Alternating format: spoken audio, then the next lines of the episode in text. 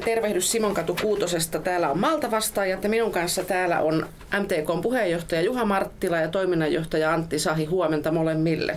Huomenta. Huomenta, huomenta. Ollaan vuoden loppupuolella, MTK 100 vuoden ja sitten Suomi 100 vuoden loppupuolella, niin Juha, miltä nyt tuntuu juhlahulinoitteen ja itsenäisyyspäivähulinoitteen jälkeen tässä vaiheessa joulukuuta? No joo, vuosi, vuosi sitten ajateltiin, että jospa tästä tulisi semmoinen edunvalvonnallisesti vähän kevyempi vuosi, että saataisiin saatais tuota, juhlia, mutta kävi päinvastoin, että juhlittu on, on tuota monella tapaa ja MTK on saanut ja Suomi on saanut ansaitsemansa satavuotisjuhlat, mutta on tässä edunvalvontarintamalla ollut valtavasti töitä, eli, eli oikeastaan aika mukava nyt kun joulu, joulu tulee, niin päästä pikkasen sinne kotitöihin puhaltamaan. Eli kyllä tässä on tiukka vuosi takana. Mitäs Antti, minkälaisilla no, fiiliksillä? Var, varmaan samanlaiset fiilikset, että töitä on ollut aivan, aivan julmetusti ja, ja tuota, nämä juhlat on ollut tietysti hyvä mauste tähän päälle, mitä on. Ja mielestäni juhla voisi siinä mielessä onnistunut, että järjestön asema ja tunnettuus yhteiskunnassa on var varmasti kasvanut näiden, näiden tapahtumien kautta ja se palaute, mitä niistä on ollut äärimmäisen positiivista, eli oli onnistunut tekemään se myöskin niin hyvin myönteisellä tavalla. Ja kyllä mä näkisin, että tämmöinen haastava kesä ja kasvukausi tuli, tuli, tuli niin kyllä, kyllä tuota, tuolla maakunnissa eri juhlissa on huomannut, että kun, kun juhlitaan, niin silloin katsotaan vähän tuonne historiaakin. Niin on, on tässä niin historiasta ammennettu voimaa sillä tavalla, että on nähty, että sadan vuoden aikana niin – on tässä pahoja paikkoja ollut, ollut tota ennenkin ja niistä on sel- selvitty ja sitä kautta on niin saatu, saatu itseemme ja koko, koko elinkeino on itsensä uskoa, uskoa luonut, että kyllä tästäkin, tästäkin pärjätään. Ja samalla kun nyt on tuota historiaa katsottu, sadan vuoden historiaa, niin totta kai on katsottu rohkeasti tulevaisuuteen ja kyllä siellä paljon enemmän näkyy mahdollisuuksia suomalaiselle maaseudulle kuin uhkia. Okei. Okay. Miten tota, Juha, sä oot ollut viljelijä myös aikana ennen EU, eikö näin? No en oikeastaan ole. Kyllä mä oon EU-ajan ajan viljelijä. Okei, okay, pelkästään. Selvä. Mm. Ö, mutta tota, kuitenkin muistat aikaa ennen EUta ehkä paremmin kuin minä. Muistan, muistan joo. Mä olin silloin tutkija itse asiassa joo. ja silloin 90, no vuodesta 90 alkaen niin tutkittiin ihan päätoimisesti, että mitä tämä mahdollinen EU-jäsenyys suomalaiselle maataloudelle tuota, vai, vai, vaikuttaisi. Ja se ensimmäinen reaktio oli ihan kar, karmea, eli todettiin, että hetkinen, tonne jos me mennään, niin tämä häviää tämä elinkeino meiltä kokonaan. Mutta se, se, oli siinä mielessä tärkeää työtä, että siinä on herra heräsi ja MTK ja moni, moni muu, mutta sanoisin etu, etupäässä MTK lähti pitämään asiaa, asiaa yllä ja saatiin sitten näitä omia järjestelmiä tähän EUhun ja kyllä tässä eteenpäin on vaan porskuteltu. Joo. Mutta muutos on kuitenkin ollut siis suuri niin kuin maataloudessakin nyt ehkä viimeisen kymmenen vuoden 20 vuoden 2000-luvun aikana, niin miten te näette, että edunvalvonnassa on edunvalvonta on muuttunut niin kuin viime vuosina, jos verrataan siihen, kun olette molemmat täällä talossa niin kuin aloittaneet, niin minkälaisia muutoksia, miten tämä toiminta on nyt vuonna 17 erilaista kuin vaikka vuonna 12, eh, anteeksi vuonna 2000? Tuota, varmasti tämä EU, EU käyttäytyminen, EU-vaikuttaminen ja muut kansainväliset asiat, ei pelkästään EU-asiat, vaan muut kansainväliset asiat ovat aivan niin kuin merkittävästi suuremmassa roolissa, mitä silloin 20 vuotta sitten. Ja ehkä toinen asia sitten, mikä kotimaan vaikuttamisessa on, on niin kuin selvästi näky, näkyvissä on se, että kyllähän nämä ennen sekä maatalous- että metsätalous olivat sektoreita, jotka oli tavallaan, joita hoidettiin niin kuin maa- ja metsätalousministeriön hallinnolan kanssa ja, ja vietiin asioita eteenpäin. Tänä päivänä näihin osallistuu niin koko yhteiskunnan kirjo. Eli ei enää semmoista kahdenvälistä asiaa tavallaan ole, mihin ei muu yhteiskunta reagoisi, joka koskee maataloutta ja metsätaloutta. Ja se tekee tietysti meidän viestinnästä myös sillä tavalla haastavampaa, että meidän on onnistuttava saamaan ikään kuin muita sidosryhmiä puolellemme ja erityisesti tämä tietysti näkyy niin kuin ympäristökysymyksissä, joiden merkitys on kasvanut niin kuin valtavasti, valtavasti näissä, näissä asioissa. Eli sitä kautta niin, äh, tämä on tullut semmoiseksi monitahoisemmaksi ja asiat eivät ole enää niin yksinkertaisia ja selkeitä, vaan tänne moni, monimuotoinen riippuvuussuhde eri asioiden välillä, niin tämä, tämä on haastanut koko edunvalvonnan. Voisiko se sanoa myös niin, että ihan pelkällä, pelkällä runnomisella ei enää, enää pärjää, vaan myös MTK elinkeinopiiristä, niin mielipiteiden pitää olla äärettömän hyvin perusteltuja ja sen vuoksi niin mä näen, että tässä viimeisinä vuosina ja oikeastaan EU-aikana niin, niin MTK on, MTKssakin, niin me, mehän ollaan satsattu valtaan paljon asiantuntemukseen, eli todella kovan tason asiantuntemusta on, on talossa ja, ja järjestössä ja kyetään sitten erittäin vahvasti perusteltuja mielipiteitä esittämään. Meillä on sitä väkeä täällä ja tosiaan tuossa kun kuuntelee ja katselee, niin vähän väliä joku käy eduskunnassa tai ministeriössä tai jossain työryhmässä. Ja se on sellaista työtä, mikä hirveästi ei tonne ulospäin ehkä näy. Niin miten tota, Antti toiminnanjohtajana, niin kuinka paljon meillä on sitä työtä tehdään sillä lailla piilossa, eli kuinka paljon esimerkiksi annetaan lausuntoja, missä laajuudessa vaikutetaan ennen kuin tavallaan useinhan ihmisille näkyy se, että jos vaikka tulee joku laki ja sitten havahdutaan siihen, että miksei tällekään ole tehty mitään. Ja yleensä silloin, jos ei havahduta, niin silloin on jotenkin onnistuttu. Juuri näin. Edunvalvonnan ongelma on se, että me emme oikeastaan pysty kertomaan sitä, mitä on pystytty estämään, vaan sitten se lopputulos nähdään, nähdään ja, ja silloin se tarkoittaa juuri sitä, että pitää olla ajoissa liikkeellä ennen kuin mikään lainvalmistelu lähtee liikkeelle – niin silloin pitäisi olla jo liikkeellä määrittelemässä sitä, että mihin suuntaan sitä valmistelua viedään. Ja sitten tietysti aktiivinen työ niissä valmistelevissa työryhmissä.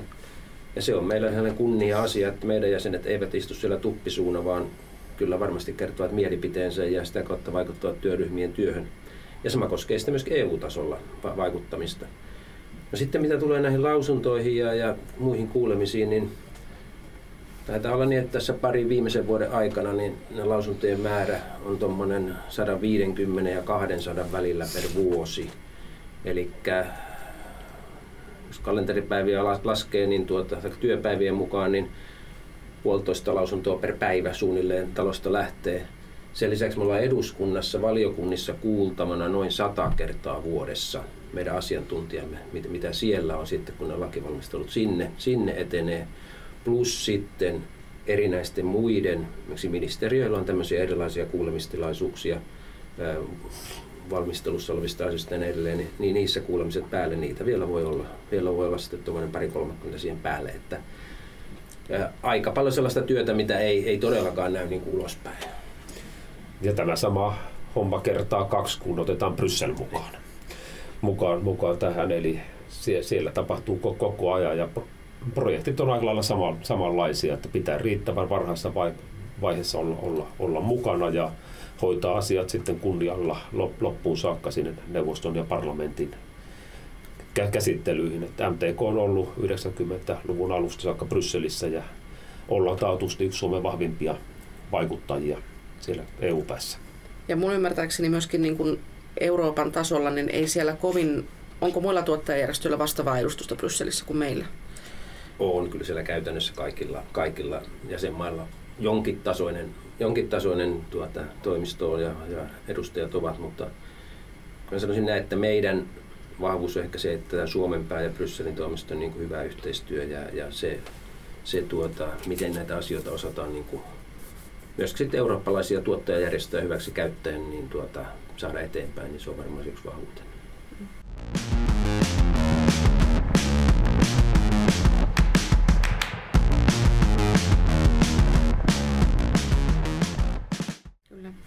Viime vuosien aikana semmoinen, mikä mun mielestä on ollut ehkä leimallista tälle edunvalvonnalle, on se, että on otettu kantaa tähän markkinaedunvalvontaan aktiivisesti. Ja siellä on esimerkiksi nyt sitten alkusyksystä puhuttiin Sulmanin Maxin kanssa niin tämä Viljatori ja sitten on se hankinta-asiamies. Niin mitä, mitä muuta tämmöistä on nyt tätä markkinaedunvalvontaa ja näettekö te sen semmoisena tämän ajan juttuna ja nyt sitten semmoisena tärkeänä, että siihen markkinaan pitää pyrkiä ilmeisesti myös puuttumaan? Ilman muuta tämä markkinavaikuttaminen tulee olemaan jatkossakin selkeä paino, painopistealue, alue, koska markkinoiltahan se raha tulee. Ja rahaahan me tarvitaan, tar, tarvitaan ja se, miten ruokamarkkinat, miten puumarkkina to, toimi, toimii, niin on ihan keskeinen, kes, keskeinen asia.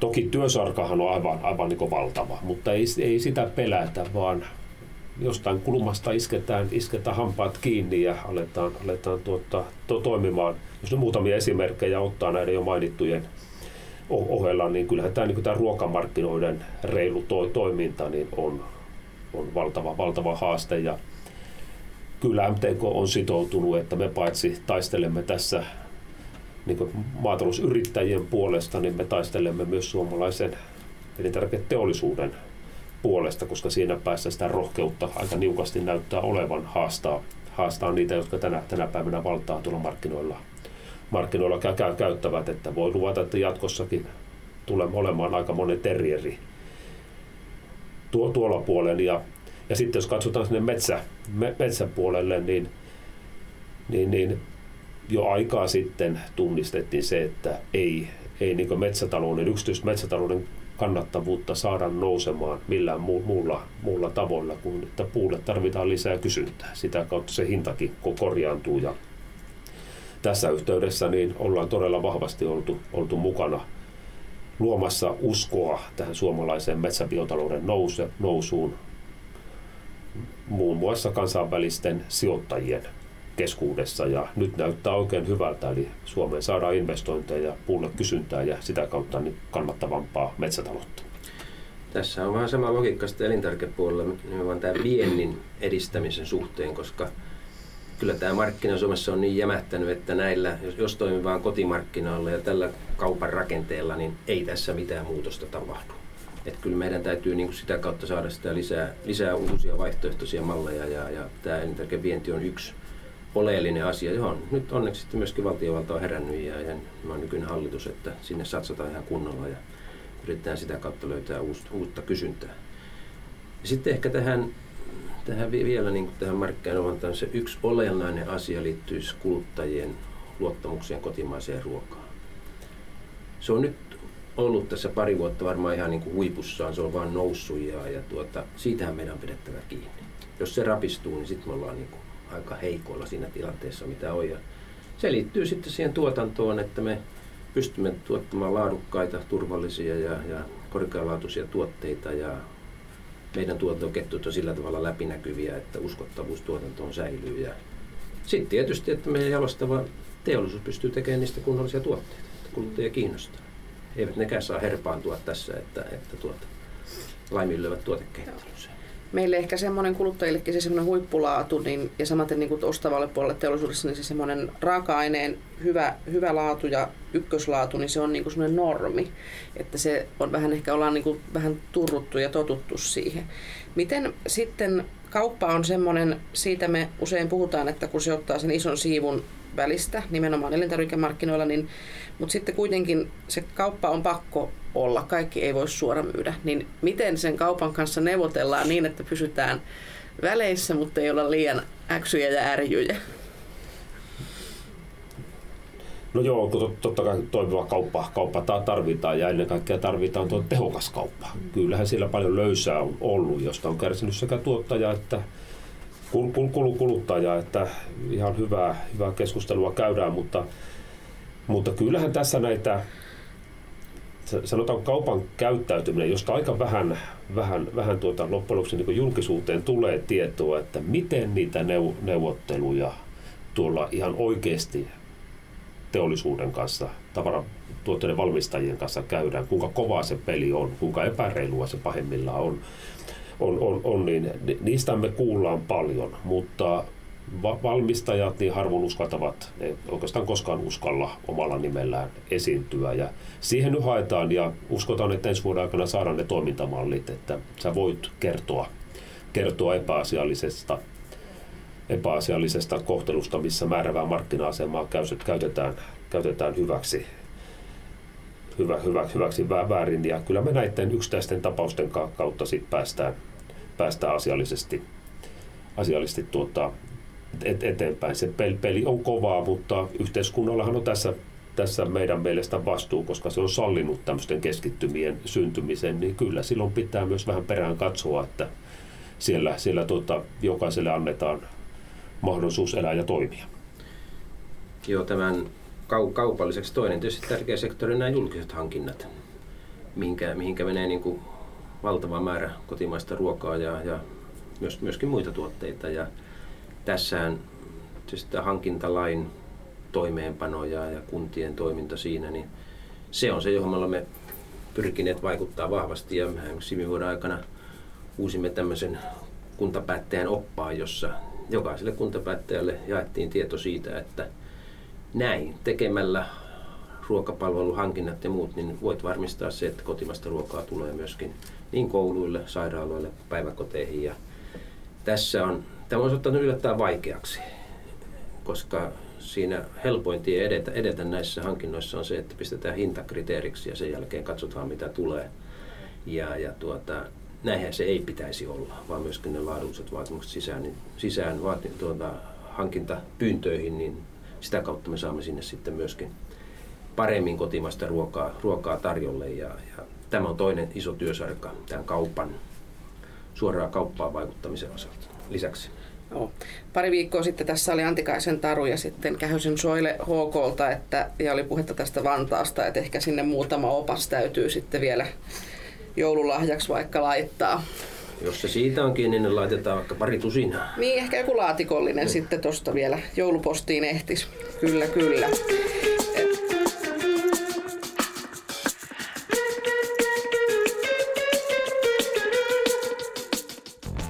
siis hirveästi tapahtuu koko ajan. Tällaisia teemoja, mitä pyörii näissä keskusteluissa, niin esimerkiksi jos ajatellaan tällaista yrittäjyyttä ja elinkeinopuolta, mitä, mikä niin kuin sivuaa sitä meidän elinkeinoa kuitenkin välillisesti, eli siellä on niin kuin liikenteen ja infran uudistuksia.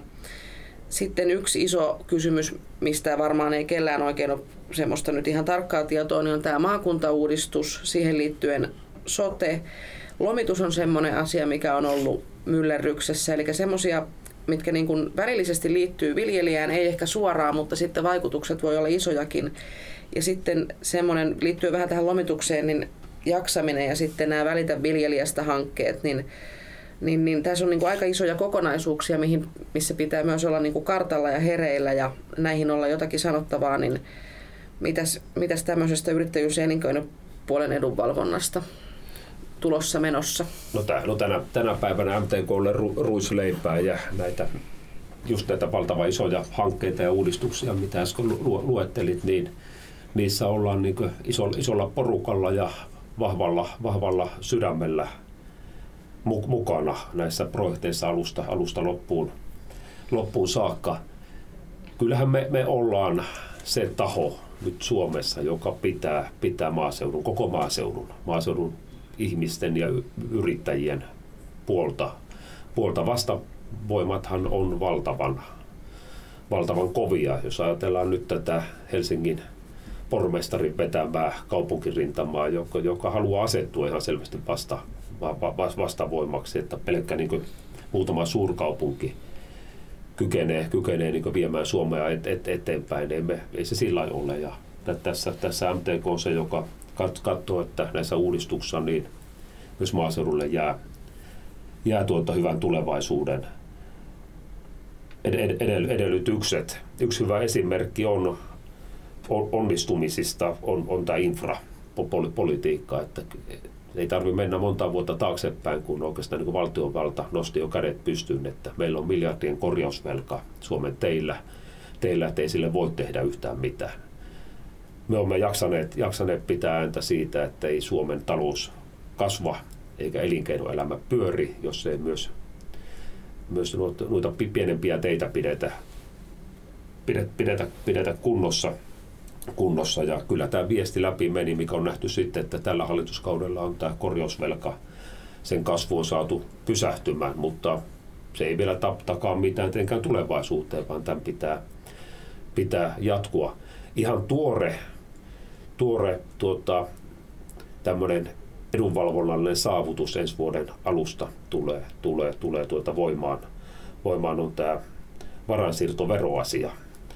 Eli siellä on aika paljon nytten tarpeita ma- maatiloilla, eli että lähdetään yhtiöittämään toimintaa ja, ja tuota, tämä varainsiirtoverohan on todella iso, iso kustannusrasite ollut näissä tilanteissa. Ja MTK ajamana niin niin, niin ensi vuoden alusta niin päästään tilanteeseen, että tämmöinen jopa kymmenien tuhansien niin kustannuserä erä näistä yhtiöittämistapauksista poistuu. Ja kyllä me aika iso sulka hattuumme, hattuumme pistetään, pistetään tästä saavutuksesta.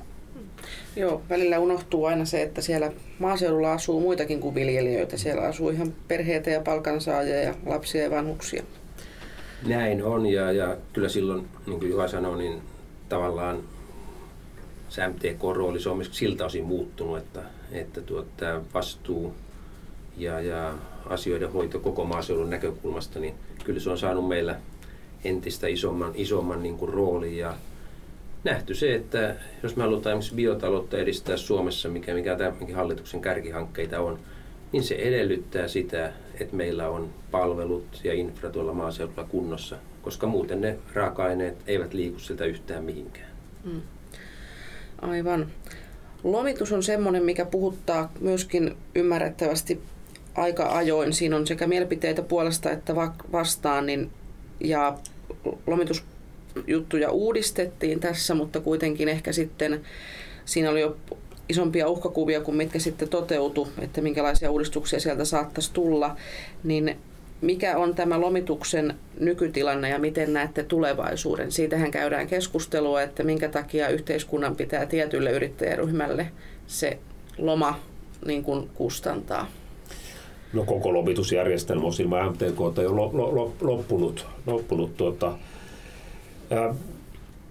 no uudistuksia tulee näillä näkymin, niin lomituksen järjestelyn vastuu siirtyy maakunnan, maakunnille ja se on ihan ok, mutta tämä tarkoittaa sitä, että MTKlla meillä täällä Helsingin päässä, mutta myös siellä sitten maakuntatasolla on tosi iso työmaa valvoa ja katsoa perään, että, että tuota lomitus saa riittävät resurssit tulevaisuudessa ja, ja tuota, järjestelmät ja lomitus toimii sillä tavalla, että se palvelee mahdollisimman hyvin uudistuvaa elinkeinoa. Totta kai meidän pitää ottaa huomioon se, että maatalousyrittäjyys menee kovaa vauhtia eteenpäin ja myös ne lomitukselle asetetut tarpeet ja odotukset muuttuvat koko ajan. Miten tota, liittyykö tämä lomitusuudistus nyt tähän maakuntauudistukseen ja sitten tähän sote-uudistukseen, eikö niin? No, tässä mielessä liittyy, että siitä on päätökset tehty, että lomitus, lomitus siirtyy, siirtyy maakuntien tehtäväksi. Eli kyllähän se hyvin, hyvin merkittävä linkki, linkki sinne, sinne tuota sitten on. Maakuntien rooli kasvaa. Ja tässä, tässä suhteessa kannattaa varmaan muistaa se, että kun se maakuntien rooli kasvaa, niin myöskin se vaikuttaminen ja se, että miten se maakunnassa järjestetään, niin se vastuu on sitten siellä maakunnissa. Että me emme pysty täältä keskitetysti sitä hoitaa, vaan sitten meidän, meidän liitoilla on, on siellä sitten iso työ ensi vuonna tässä edessä. Lomitukseen ehkä liittyy tämä tämmöinen jaksaminen, että jotta saa lomaa, niin, tai pieni, pieni loma ja tauko auttaa siihen jaksamiseen, niin mitä te olette mieltä näistä Välitä viljelijästä hankkeesta ja muista, mikä on nyt ollut yhteiskunnan kädenojennuksia maatalousyrittäjille? No, nämä ovat välttämättömiä ja minusta kun se seuraa julkista keskustelua aiheesta, niin tuntuu, että myöskin muu yhteiskunta on nyt niiden kautta oikeastaan herännyt siihen, että hetkinen, onko se tilanne, tilanne joillakin viljelijöillä noin huono. Ja, ja tässä suhteessa nämä pienet rahat, mitä, mitä tähän mennessä näihin on käytetty, käytetty, niin ovat todella tulleet tarpeeseen ja sitä työtä on jatkettava ja kyllä meidän on siinä päästävä niin kuin sellaiseen myöskin niin kuin ennaltaehkäisevään työhön, että pystymme huolehtimaan paremmin siitä, että niitä kriisitilanteita ei enää syntyisi, vaan pystyttäisiin saamaan apua aikaisemmin, aikaisemmin tuota viljelijöiden avuksi. Ja siinähän on sitten monenlaisia asioita. Se voi olla taloudellisten tilanteen selvittämistä, se voi olla parisuhteen selvittämistä ja, ja kaikkea muuta, mitä siihen liittyy. Ja tässä mielessä se on tietysti kytköksessä myöskin juuri se, että miten maatalouden kannattavuus kokonaisuutena kehittyy. Niin, kyllähän ongelmat on usein semmoisia, että ne on monen asian summa sitten, kun alkaa semmoista niin sanottua vinosyöttöä tulemaan.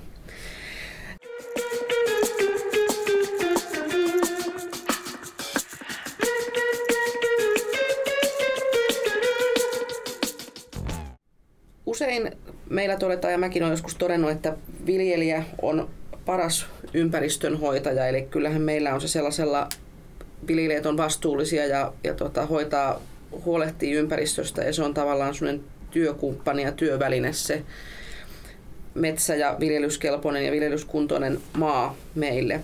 Metsäpuolella ehkä eniten on puhuttanut tämä LULUCF. Syksyllä oli tilaisuus täällä Helsingissä, joka käsittääkseni sikäli onnistui hyvin, että lopultaan tässä Lulussa päädyttiin nyt sitten ilmeisesti haluttuun lopputulokseen, mutta osaatteko te sanoa paremmin kuin minä, että mikä on nyt tämän Lulu CFn tilanne tällä hetkellä? No joo, tässä, tässä on ollut monenlaista EU-sta tulevaa säpinää suomalaisten metsien, metsien ympärillä.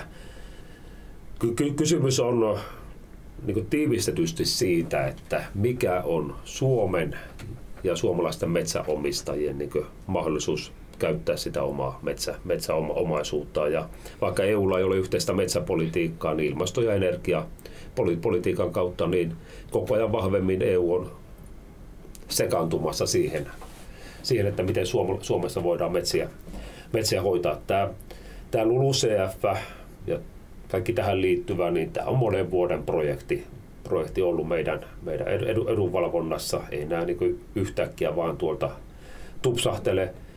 Tämä vuosi on ollut siinä mielessä kriittinen, että nyt se poliittinen päätöksenteko on niin mennyt, mennyt sinne parlamenttiin ja neuvoston saakka ja ihan niitä lopullisia, tältä erää lopullisia ratkaisuja on, on, on saatu. Ja kyllä me aika lailla tyytyväisiä ollaan edunvalvontamme tuloksiin ja myös hyvään yhteistyöhön Suomen hallituksen ja virkakoneiston kanssa. Eli kuitenkin, vaikka niitä vastakkaisia mielipiteitä onkin, niin meillä on edelleenkin vahva kansallinen tahtotila ollut siihen, että Suomen, Suomen metsät on, kasvavat hyvin ja niitä, niitä voidaan hyödyntää nykyistä, nykyistä enemmän kestävällä tavalla ja tässä vaiheessa näyttää siltä, että tämä katsotokanta niin saa, saa tunnustusta myös EU-päästä. Eli kyllä tämä sinne voittojen puolelle lasketaan. Okay. Mutta kyllä tässä varmaan jatkoa ajatellekin sellainen tilanne on, että tuo metsä on kummallinen asia niin kuin Euroopassa. Et Suomessa se on niin tuttu ja lähellä ja kaikki ymmärtää suunnilleen sen päälle, mitä, mitä siellä voi tehdä ja mitä kannattaa tehdä ja mitä ei pidä tehdä. Mutta kun sitten mennään keskustelemaan tuonne Brysseliin, niin tietämys katoaa niin kuin hyvin minimaaliseksi. Ja siinä suhteessa tämän tyyppisiä asioita, tämä LULUCF, niin pelko tietysti, että niitä tulee jatkossakin esille. Ihan siitä johtuen, että suhde metsää ja suhtautuminen metsää ja sen käyttö on erilainen. Antti Sai, toiminnanjohtaja, LULUCF on nyt ollut semmoinen, mikä on tässä puuttanut eniten, mutta mitä muuta metsäedunvalvontaa on vuonna 2017 tehty? No varmasti yksi, yksi tuota, pitkään tahkottu asia kanssa vuosikausia on se kysymys näistä metsävaratietojen käytöstä. Miten niitä voidaan käyttää ja, ja ovatko ne julkista tietoa vai ovatko ne metsäomistajamaisuutta ja vai, vai mitä ne oikein ovat. Ja tässä nyt on kanssa monien vaiheiden ja vitkuttelujen ja vatkausten jälkeen niin semmoinen kompromissi löytynyt, joka, joka nyt tässä sitten hiljattain saatiin, saatiin niin kuin eduskuntaan ja, ja sitä kautta lävitse. Jotain voi sanoa, että se on niin kuin kompromissien kompromissien kanssa voidaan varmaan elää, mutta ei ihan, ei ihan niin kuin yksiselitteinen asia varmaan jatkossakin. Eli tähän, tähän liittyy myös sellainen kysymys, että miten tämä teknologia kehittyy ja miten sitä uutta teknologiaa voidaan hyödyntää, että onko se, onko se niin kuin ilman maanomistajan lupaa, vaan muiden hyödynnettävissä kaikki se tieto, mitä, mitä metsästä tai pellolta kerätään ja muuten se on peri, periaatteellinen kysymys ja nämä pelisäännöt ovat olleet epä, epäselvät, mitä, mitä tässä suhteessa on. Se, mikä ehkä metsäpuolella on niin kuin positiivista tälle vuodelle tietysti ollut, ollut on se, että puumarkkinat on toiminut erittäin hyvin. Tehdään varmaan ennätys vuosi tänä vuonna puukaupassa ja hakkuissa, eli yksityismetsistä hakataan enemmän puuta kuin koskaan aikaisemmin. Se kuvaa se, että puulla on käyttöä, mutta myös se, että sellaiset puheet, mitä tässä muutama vuosi sitten oli, että yksityismettäomistajat ei, ei puuta myisi, niin ne saa jättää, heittää romukoppaan, mitä on. Me olemme yrittäneet sitä niin viestittää vuosien mittaan pitkään aikaa, mutta joillekin se on vaikea uskoa ja ymmärtää, mutta viimeistään tämä vuosi osoittaa sen, että näinhän se toimii. Jo vain, jo vain. Hyvä, että toimii. Et jos otetaan sellainen ihan lyhyt katsaus vielä tuohon menneeseen tai kuluneeseen vuoteen, niin mikä teille on jäänyt suurimpana semmoisena edunvalvonnallisena juttuna mieleen? Ihan lyhyesti. Täällä on ollut pieniä asioita ja suuria asioita. Vähän jo tämmöisiä niin kuin ehkä hauskojakin, niin kuin saunapalvin pelastusoperaatio, mutta sitten toisaalta esimerkiksi eläinsuojelain uudistus. Niin mikä Juha sulle on niin semmoisena yksittäisenä jäänyt nytten, yksittäisenä onnistumisena jäänyt kaikki parhaiten mieleen tältä vuodelta?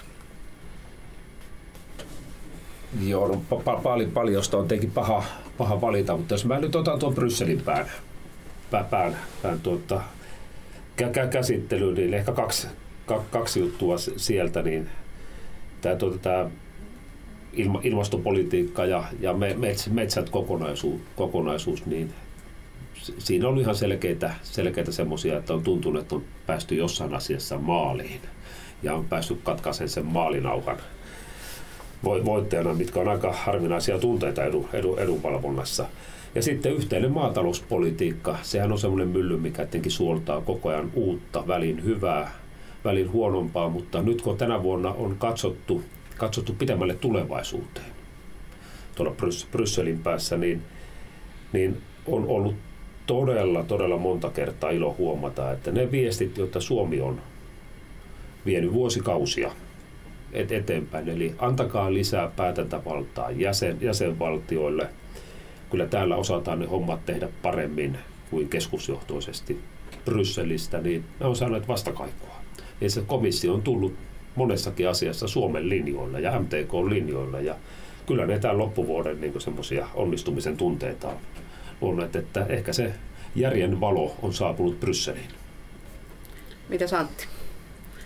No ehkä yksittäisenä asiana, mutta ehkä prosessina niin, niin pari juttua. Ensimmäinen minusta koskee tätä ympäristöhallintoa ja tätä lupamenettelyjen ja näiden byrokraattisten säännöstöjen helpottamista, mitä on. Tämä on ollut vuosikausien hanke ja, ja tuota, sitä on jankutettu eri ministeriöiden kanssa monta vuotta ja se ei mihkään. Nyt se on niin kuin nyt kähtänyt ja siitä nyt konkreettisia esimerkkejä on esimerkiksi nämä lupakäytäntöjen helpottuminen maatalouden tuotantorakennus rakennusvaiheessa ja näin edelleen, mitä siellä on. Ja niin kuin se tietynlainen muutos, muutosvauhti, mitä siinä on ollut, niin tämä on niin kuin hyvä, hyvän suuntainen juttu.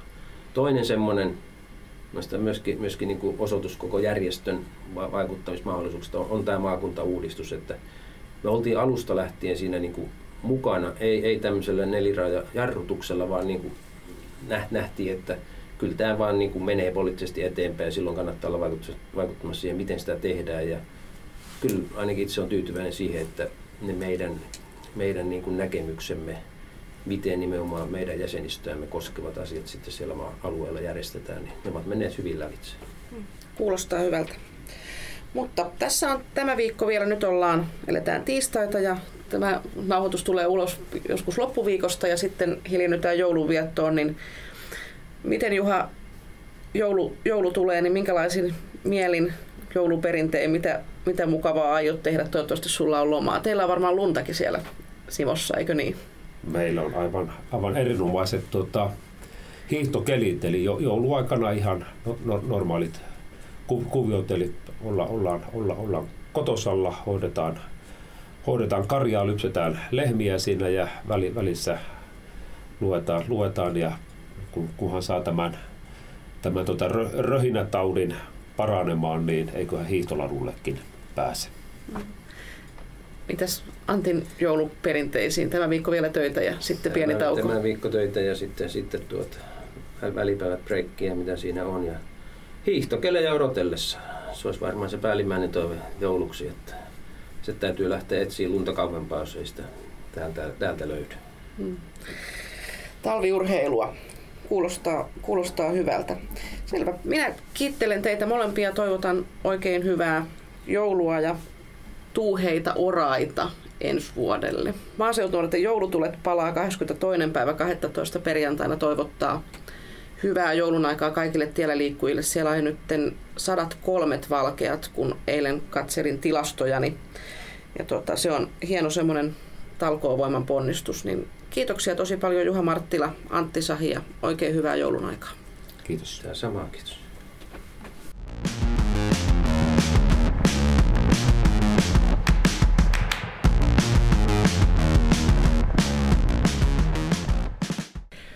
Martina Lindfors, MTK 100 juhlavuoden tuottaja, tervehdys. Hei vaan. Viimeistä viedään juhlavuoden osalta. MTK 100 juhlavuosi on ollut todella tapahtumarikas ja monipuolinen ja laajasti ollaan viestitty yhdessä sekä jäsenten että kumppaneiden kanssa. Ja onnistumisia on ollut paljon ja rohkeastihan juhlavuoteen myös mentiin silloin pari vuotta sitten. Eli pari vuotta sitten lähdettiin jo suunnittelemaan tätä, niin minkälaisista suunnitelmista ja lähtökuopista lähdettiin liikkeelle? Minkälaisia tavoitteita oli järjestön satavuotisjuhlille ja mikä oli meidän semmoinen pääviesti kuluttajille ja omille jäsenille? Juhlavuotta lähdettiin rakentamaan jo pari vuotta sitten. Tässä taustallahan on ollut MTK-johdon vahva tahto ja toteutetaan vain mahdollisimman laaja juhlavuosi erilaisilla ohjelmilla ja viestinnällä. Juhlatoimikunta oli tässä myös tausta tekijänä ja tukijana niin sanotusti, ja ne lähtivät suunnittelemaan tätä juhlavuoden sisältöä sitten yhdessä erilaisten toimijoiden ja jäsenten ja kumppaneiden kanssa.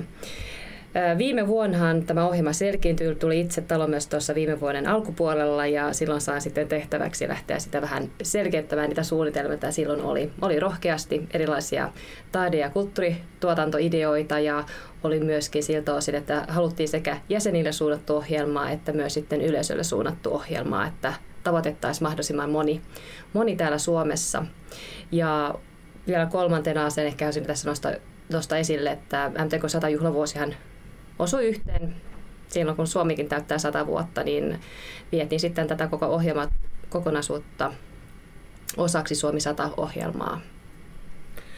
Ja jos sanon vielä tästä tavoitteista, niin mitä sitten luotiin tämän jälkeen, kun tiedettiin vähän, että mitä haluttiin, minkälaista ohjelmaa, niin sitten suunniteltiin myös sitä viestintäkonseptia. Et tehtiin ihan semmoista viestinnän konseptointia ja MTK 100 vuotta kasvua tuli nopeasti tähän tämmöistä pääsloganiksi ja ammattiylpeys nousi sitten pääteemaksi.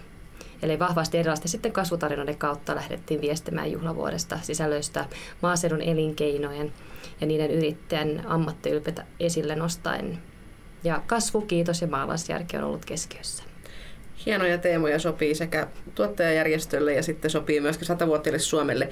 Mitä kaikkea sitten ihan, me on koko vuosi juhlittu, on ollut tapahtuman täyteistä, tapahtumarikasta ja samaan aikaan on tehty vielä tätä perusedunvalvontatyötä, mutta mitä kaikkea sitten tehtiin? Ihan tosiaan, koko vuosi on tosiaan tehty, mutta semmoisia isoimpia pääjuttuja, niin miten, miten tätä satavuotiaista MTK-järjestöä on juhlittu nyt Kyllä. vuonna 2017? Eli MTK 100 vuotta on juhlittu niin valtakunnallisesti kuin alueellisesti ja paikallisesti. Meillä oli myös KV, eli kansainvälisiä tapahtumia liittyen tähän juhlavuoteen se ehkä, mitä mä haluaisin nostaa tässä esille, on se, että me lähdettiin tuosta alkuvuonna, oltiin, avattiin tätä juhlavuosia valotaideteoksella maajalkojemme alla. Eli se oli yksi näistä kolmesta kulttuuria ja taidetta satsauksia, mitä tehtiin yhteistyössä taiteilija Teemu Lehmusruusan kanssa. Oltiin Lux Helsingissä, mikä tavoitti puoli miljoonaa kävijää ää, tästä viime alkuvuonna, jonka jälkeen sitten luotiin myös alueellisella juhlavuodella avauksia siten, että saatiin videotaideteos 5.5 kiertämään Suomen eri, kaupungeissa. Noin 12 kaupunkia kierrätti sitten Suomea sillä ja samalla luotiin alueelle juhlavuodelle myös näkyvyyttä. Tämän jälkeen niin meillä on todella tapahtumarikas kesä on ollut, eli kesäkuu oli ihan niin kuin tämmöinen super, superkuukausi tapahtumien osalta valtakunnallisesti. Me pidettiin liittokokousta, oli MTK 100 vuotta työkone, traktori, työhevoskavalkaari, millä luotiin näkyvyyttä sillä liittokokouksella keskellä Helsinkiä. Eli suljettiin yksi perjantai liikenne sitten täällä keskustassa ja käveltiin ja kulkuessa sitten Rautatien torilta messukeskukseen, missä saatiin sitten vahvastikin näkyvyyttä maaseudun elinkeinolle ja sen historialle. Liittokokousta vietettiin iltatoisuutta messukeskuksessa moninaisin ottein ja sitten seuraavana päivänä meillä oli aamujumalan palvelus tuomiokirkossa. Lähes 700 henkilöä siellä hartaasti. Ja tämän jälkeen vietettiin sitten MTK 100-vuotisjuhlia joka pitää sisänsä myös MTK-juhlanäytelmän ensiesityksen yli 200 esiintyjän voimiin, niin sitten toteutettiin ja kerrottiin järjestö, järjestön historia yhdessä sitten, mitä on taivallettu Suomen, Suomen ö, yhteiskunnan kehityksen kanssa ihan nykypäivän asti. Ja, ja tämän tyyppistä niin ohjelma oli. Ja sitten sen jälkeen niin sit samalla viikolla osui myös maailman tuottajärjestöjen yleiskokous Helsingissä ja oltiin Farmarissa suurella maa- ja metsäkulttuuripäivillä myös Punkaharjulla, eli moninaisin otteen. Ja siellä vietettiin semmoista jäsenistön juhlaa sekä Farmarissa sitten myös metsäkulttuuripäivillä. Sen jälkeen tuli vielä sitten Suomen Arenat. Siellä oli maaseudun keidas, vaikuttaa viestintää tehtiin siellä vaikka vahvasti Porissa ja ja sitten tuossa elokuussa niin meillä oli myös muun muassa Herkko ja Suomi-tapahtuma täällä Helsingissä ja oli myös pohjoismaiset osuustoiminta- ja tuottajajärjestön johto tapasivat sitten Hämeenlinnassa. Tässä mainitaakseni muutamia. Nyt loppuvuodesta sitten syksymällä on enempi ollut sitten se, että me ollaan panotettu tätä toimintaa ja ohjelmaa alueisille ja paikallisille. Monenmoisia satavuotisjuhlia on vietetty, on oltu syödän yhdessä tempauksia, osta tilalta päivää. Viaika tapahtumarekka on kiertänyt Suomia 66 paikkakunnalla. Ja sitten meillä myös tulevaisuuden, tulevaisuuden kuusi on istutettu nyt sekä Suomessa että maailmalla noin 50 000 kappaletta. Aika vaikuttava kokonaisuus kerta kaikkiaan. Mä muistan sen Helsingin viikonlopun silloin, että jos ei mistään muusta, niin siihen osui varmaan kesän ainoat poutapäivät. Silloin oli tosi hieno keli. Oli, ja monenlaisia tapahtumia ympäri Helsinkiä, että siinä mielessä oli, oli kyllä vaikuttava, vaikuttava viikonloppu. Ja kyllä mä voisin sanoa, ja tässä yhteydessä haluan sitten tuoda esille myös sen, että, että sekä niin suomalaisilla kuin meidän jäsenillä on, on tätä tätä juhlavuotta on vietetty ja, ja eri tavoin ja tämä myös niin kuin sillä osin, että on tuenut, tukenut sitä varsinaista edunvaltatyötä, mitä ollaan tehty, mutta tässä juhlavuoden viestinnässä toimissa on pyritty siihen, että enemmän tätä myönteistä profiilia nostamaan, eli järjestön ja maaseudun elinkeinon myönteistä profiilia. Se, että me ollaan olemassa ja meillä on vahvat tukiverkostot, me on laajennettu erilaisilla kumppanuuksilla ja tehty tätä juhlavuotta yhdessä kohti tulevaa. Kyllä, kuluttajien tuki tarvitaan ja tällaisilla esimerkiksi sillä, että tuodaan vähän traktoreita ja hevosia Mannerheimin niin sillä sen, sillä sen myönteisen mielikuvan saa helposti. Nyt tosiaan niin sitten siirrytään jouluviettoon ja sitten on 101-vuotis juhlallisuudet, niin millä mielin jäät joululomalle ja kinkunpaistoon perheen kanssa? Todella hyvillä mielillä ja kiitoksia vaan tästä, tästä yhteisestä tai, taipaleesta, jos sanotaan näin. Ja kyllä, kinkkua savustetaan omassa kotisaunassa mulkosaunassa ja meillä on siellä omat savustusprojektit tuossa ensi viikolla, niin sitä kohti sitten jouluviettoa perheen ja lasten kanssa ja hyvien ystävien kanssa, niin mikä se mukavampaa. Ja haluan toivottaa tässä yhteydessä MTKlle mahtavat tulevat sata vuotta. Kiitoksia. Juhlavuoden tuottaja Pettina Lindfors, kiitos paljon ja oikein hyvää joulun aikaa ja 101-vuotis juhlallisuuksia ensi vuodelle. Sitä kohti yhdessä tämä juhlavuosi tehtiin. Kiitos.